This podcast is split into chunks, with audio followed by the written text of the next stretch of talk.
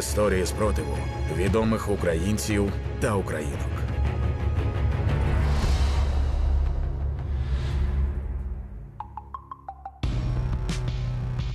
Вітаю! Це подкаст Опір на громадському радіо. Мене звати Ліана Чеченіна, гість нашого першого випуску Олег Скрипка. Спочатку великого вторгнення музикант грає концерти, збираючи на ЗСУ та гуманітарку для біженок і біженців. Він це робить як в Україні, так і за кордоном. Відповідно, Олег багато спілкується з іноземцями та бачить, як змінюється ставлення до нашої країни. І розуміє, над чим нам ще потрібно працювати, аби розвіяти усі міфи навколо українців і, можливо, створити нові. Чому в Європі так багато пацифістів, які прагнуть помирити Україну та Росію? Чому для перемоги нам необхідно не лише зброя, а й культурна політика? І як виховати дітей, які не слухатимуть російської музики? Про все це вже за мить. Опір. Їх знають усі. Вони хочуть лише перемоги.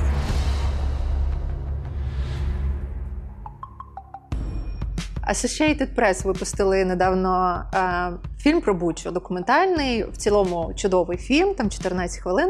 Але є один момент: там е, герой цієї стрічки розповідає про те, як із ним говорили росіяни, і вони обзивали його бендерівцем.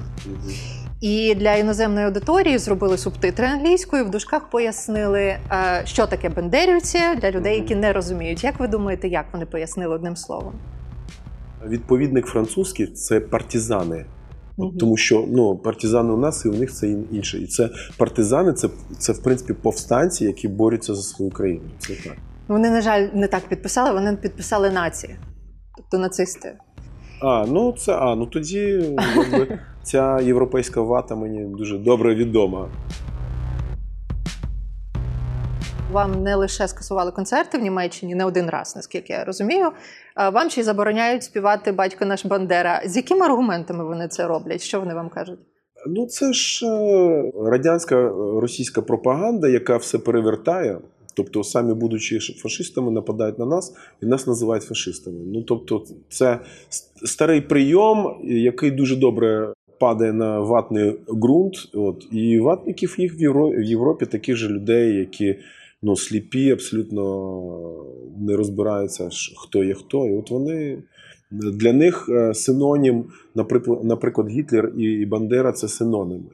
От, і, і коли ти ну, намагаєшся в діалог вступати з такими людьми і казати, ну Україна не, ну, не, не, не мала нападницьких війн тисячу років. Україна ні на кого не нападає. Ви бачите вже якісь зрушення у свідомості європейців ну з тими людьми, з якими ви спілкуєтесь впродовж там кількох місяців, тому що справді зрушення є, е, тому що до повномасштабного вторгнення про нас взагалі мало що знали. Тепер про нас знають значно більше. Ви бачите ці зміни у спілкуванні? Ну, по-перше, зараз е, як триває культ українців, коли ти на паспортному контролі чи десь там дістаєш український паспорт, це там ну, ти взагалі якийсь напів, напівбог. Е, Є такий феномен. А ну, мені е, більше відома реакція французів, бо я франкомовний, і я абсолютно на будь-які теми можу теревенити з ними. І вони самі казали, що в 2014 році, коли це все сталося, е, вони взагалі не збагнули, що, що сталося. Просто взагалі. взагалі. А тепер якось як очі в них відкрилися, і коли ми казали, ну там москалі це одне, а ми інше. Ну і там ну вони це сприймали, ви щось там в себе там чубитесь. А мені такі школьні історії це нагадують. нагадують. От є ну, поганий хлопчик, і є хороший хлопчик, бо я в таких ситуаціях був часто. Бо жив в Росії, на півночі Росії, там криміналітет такий серед дітей навіть дуже серйозний. Агресія дуже сильна. От і е, поганий хлопчик б'є хорошого хлопчика. Приходить вчитель і бачить бійку, і наказує двох хлопчиків. От. Ну і це стандартна історія, практика така в школі. І ну, не розбираючись, і потім, що ви тут не можете мирно розібратися. От, і Захід точно так же до нас сталося в 2014 році. Ну давайте мирним шляхом. І зараз ми чуємо ці голоси. Ну що ви не можете там мирним шляхом е, розібратися. А коли один хлопчик конкретно, конкретно покидьок і криміналітет, і вбивця, і збочинець, а другий він ботан і нормальна, нормальна людина, хоче мирно жити. І він не може, він не має змоги домовитися з тим, тому що того треба закрити чи в колонію, чи в в'язницю, що у нас регулярно в школі робили. Таких хлопчиків закривали в колонію. Щодо французів, до речі, є така знаменита думка, що вони дуже русофіли, особливо через культуру, наче французи А такі от я- естети, вони люблять російську культуру. От Що скажете? Я ж якраз е, е, серія концертів в мене була і, і, е, у Франції, в Парижі, і це були концерти лекції. Тому що я в цьому е, питанні заглиблений, і я розбираюся. І я кажу, давайте назвіть відразу для вас е, російська культура це що? Класична культура російська це, це, це, це хто? Які імена? І вони починають називати імена, і це всі українці, просто всі. Там Гоголь, Чайковський, Рахманінов, Прокоф'єв, ну всі з України, тобто чи коріння з України. Батько французького шансону для них Вертинський. І вони Le Grand Russe, вони його називають, великий росіянин. Я кажу: ну це киянин, це Київська театральна пісенна школа. Ну те, що у нього там пісні були російською мовою, ну це таке, тому що ми були коло- колонія. Але це росіянин. Ліфар і Ніжинський. Обидва кияни. Обидва кияни. Вони та? Та? Я кажу, так. Так, До треба. чого Лефар не, не то, що не приховував, що він киянин, він А, все підкреслював постійно. Він під, підкреслював, але все одно це не, не працює. Все одно росіяни. Але тут- зараз зміни є, ви вже бачите їх. Вони починають це розуміти, тільки, що... тільки коли ти розмовляєш з людиною, коли розмовляєш з людиною, вона, вона дивується, отакі очі робить. А на, на, на загальному все одно симпатики цієї російської культури, тому подібне, цієї брехні, тобто вона ну, віково, вікової брехні, вони, вони лишаються. І Україні треба ну, провести серйозну роботу з цим. Ну і ну вона до сих пір не велася, не ведеться, і будемо сподіватися, що вона буде вестися. Ця, ця робота це треба ну, пояснювати, розказувати, приклади робити. Е, Наприклад, Український культурний центр в центрі е, Парижу це бувша садиба Алана Делона, розкішна садиба, дуже прекрасна. Подарунок діаспорі е, від діаспори Українському культурному центру. От. І е, паралельно росіяни роблять бали, якісь е, симфонічні, там, якісь всякі там штуки, виставки, галереї і тому подібне. Я приходжу в український дім, розкішний, розкішна садиба, конкурс дитячого малюнку. Роз, розписи яєчок на, на Пасху. І все, і стоп. І потім українці виходять там, ну, там з демонстраціями, когось там щось зупинити. Я кажу, це все дуже добре.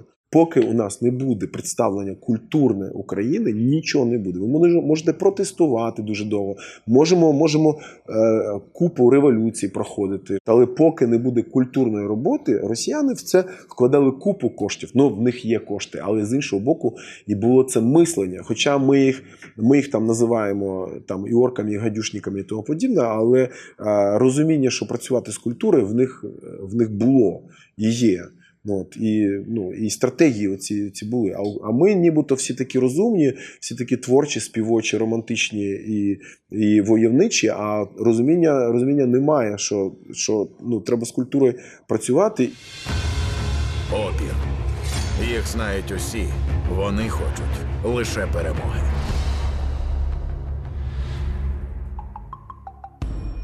Ви слухаєте подкаст Опір на громадському радіо. Говоримо з Олегом Скрипкою про його виступи на підтримку армії та збори для гуманітарних потреб, а також про культурну політику нашої країни.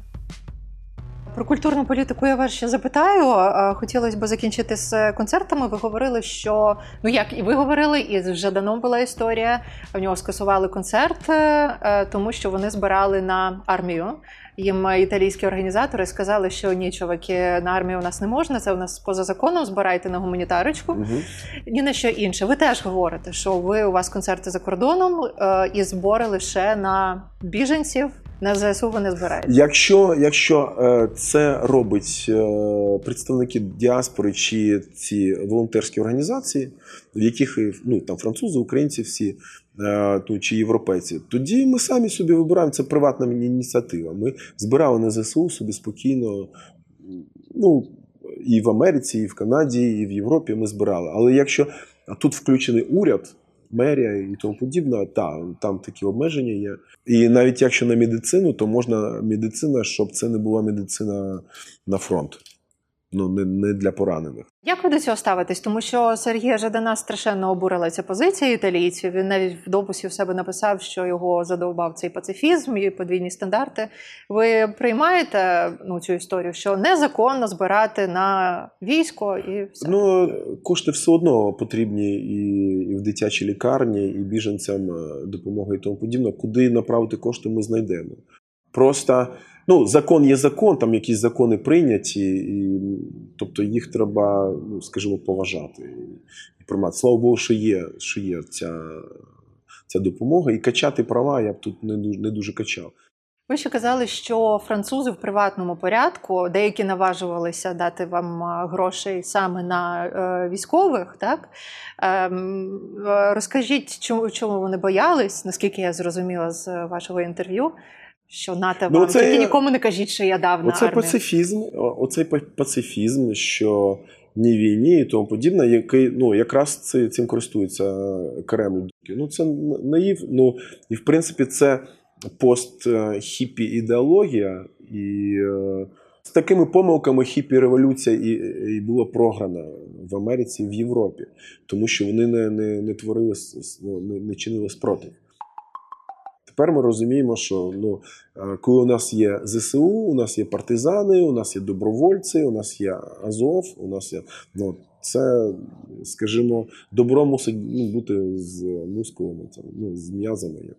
Ну, Азова теж побоюються, навіть ну, вже перестали хоча б в Фейсбуку банити за згадки про Азов, тому що раніше і таке було. В Європі, так.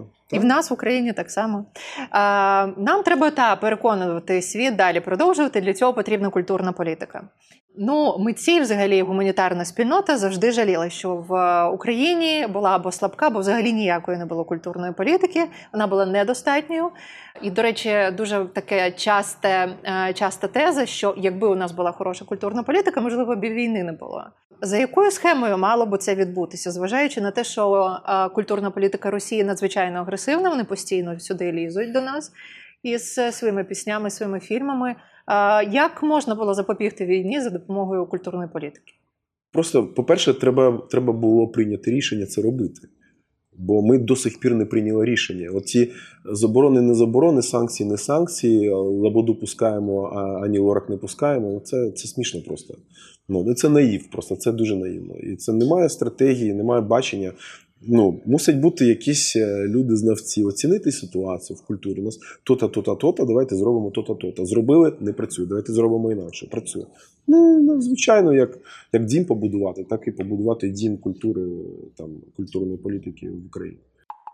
Як ви можете зараз оцінити культурну політику Міністерства культури, інформаційної політики, тому що його страшенно зараз критикують, особливо після початку повномасштабного вторгнення, і кажуть, що зосередилось міністерство саме на інформаційній політиці, на нацмарафоні, а культуру закинуло. Як ви думаєте?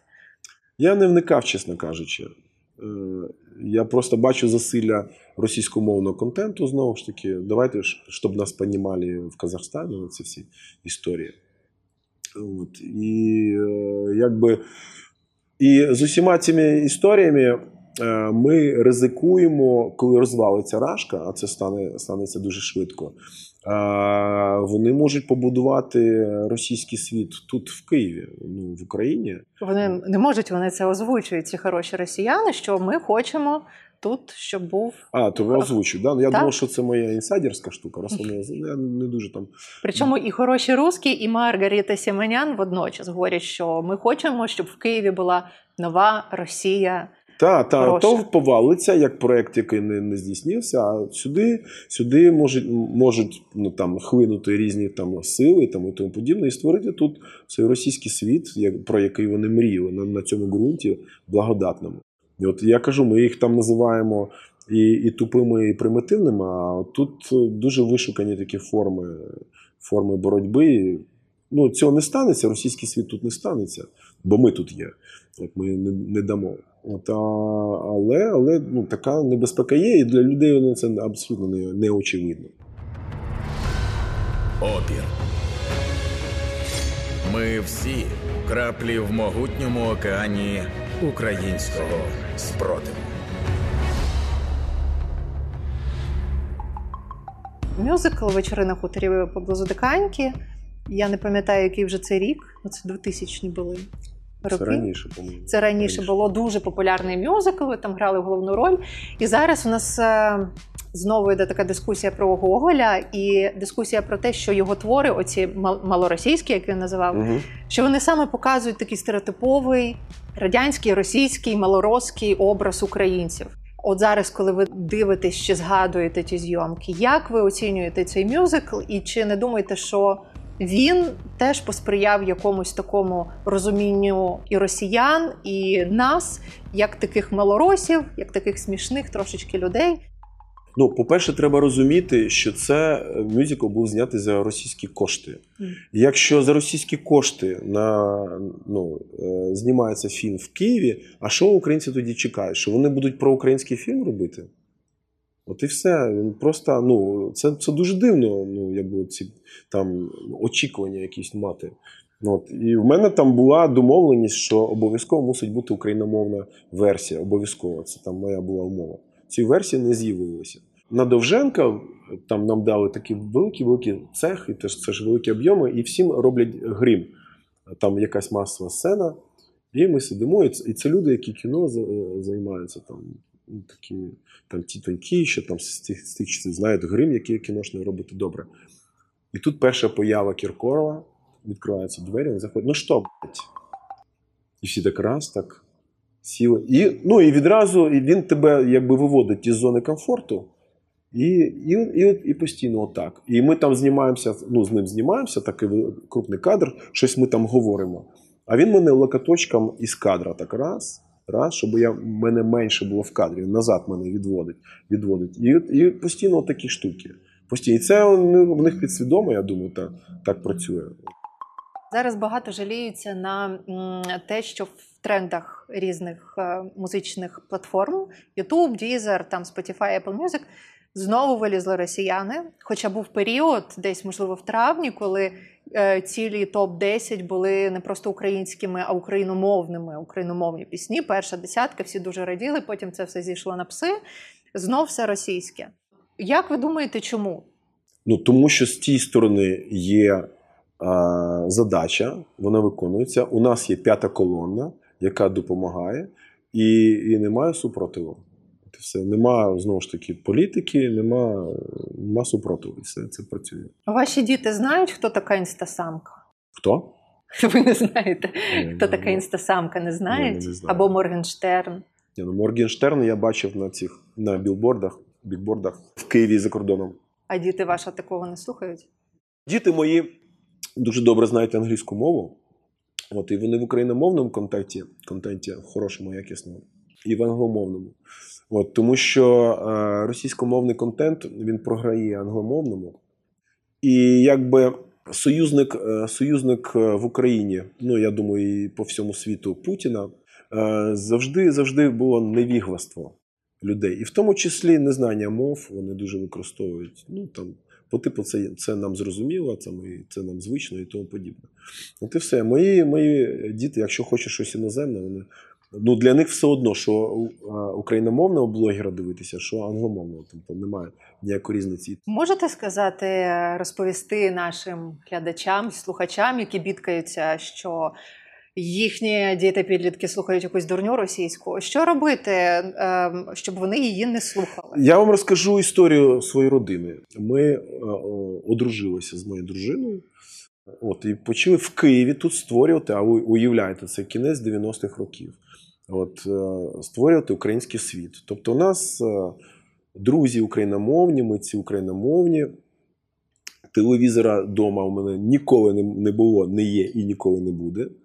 От, і, е, значить, і потім, коли з'являються діти, а це ще нульові роки, треба знайти україномовні мультики, україномовні книжки, україномовного там, викладача математики домашнього, щоб- на фортепіано вчитель був україномовний, їздити на конях україномовний, е, бальні танці україномовний, гімнастика. І так, так. Це був неймовірний труд, неймовірний. Просто в Києві знайти україномовного там вчителя по шахах. Ну, це, ну а ми знайшли. Ми знайшли, ми знайшли і навколо нас купа, купа ну, там, україномовного середовища, такого там ну, міцного, такого справжнього. І мої діти вони виховуються в цьому середовищі, і в них друзі україномовні. І у нас всякі тусовки, ми робимо домашній театр україномовний, вортеп і тому подібне. От, от ну, треба, треба зусилля. Опір. Їх знають усі. Вони хочуть лише перемоги.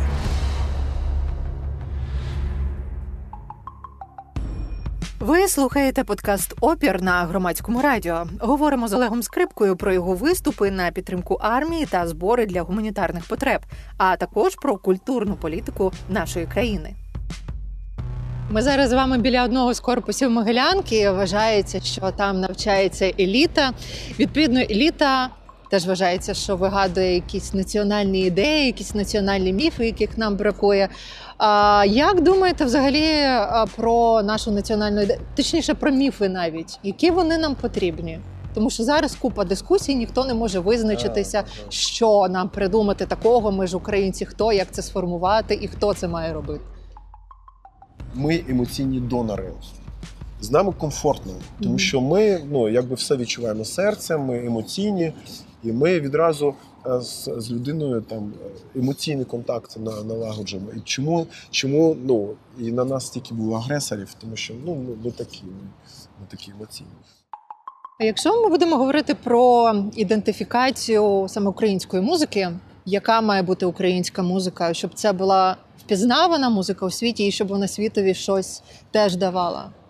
Це Е, тільки якісь народні, побудовані на фольклорі має бути, чи Ну, кудись треба йти далі? Ну, з домішком фольклору обов'язково. Маленький домішок фольклору мусить бути. Нас привчили тягнутися до, до, а, а, до західного, до іноземного. І коли наш місцевий колектив ну, зрозумілою мовою співає, але, але має абсолютно ну, звучання західне.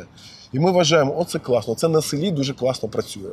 От, а якщо це село вивезти за кордон, воно нафіг нікому не потрібно, тому що в кожній Албанії є такі колективи. Просто ти просто мову забираєш, і воно ну, нічим не відрізняється.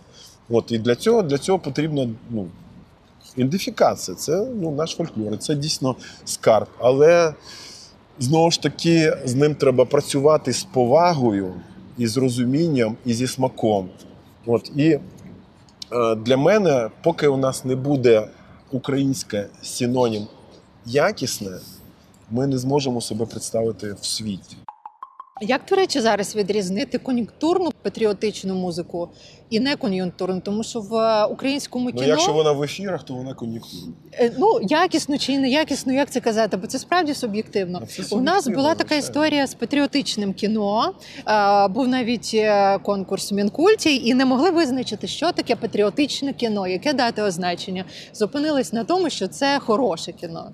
Просто хороше кіно, воно за визначенням є патріотичним. В музиці як це працює? Тому що я зараз читаю багатьох глядачів музичних.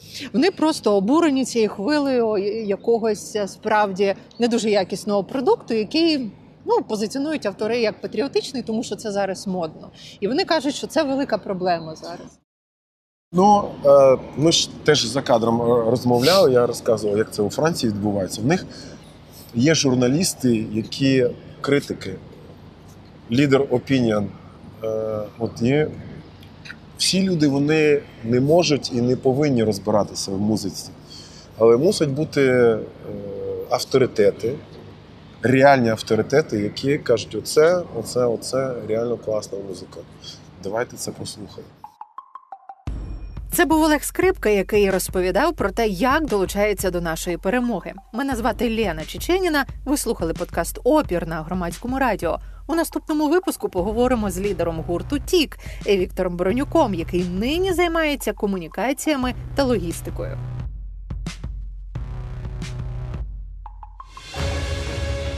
Опір. Історії спротиву відомих українців та українок.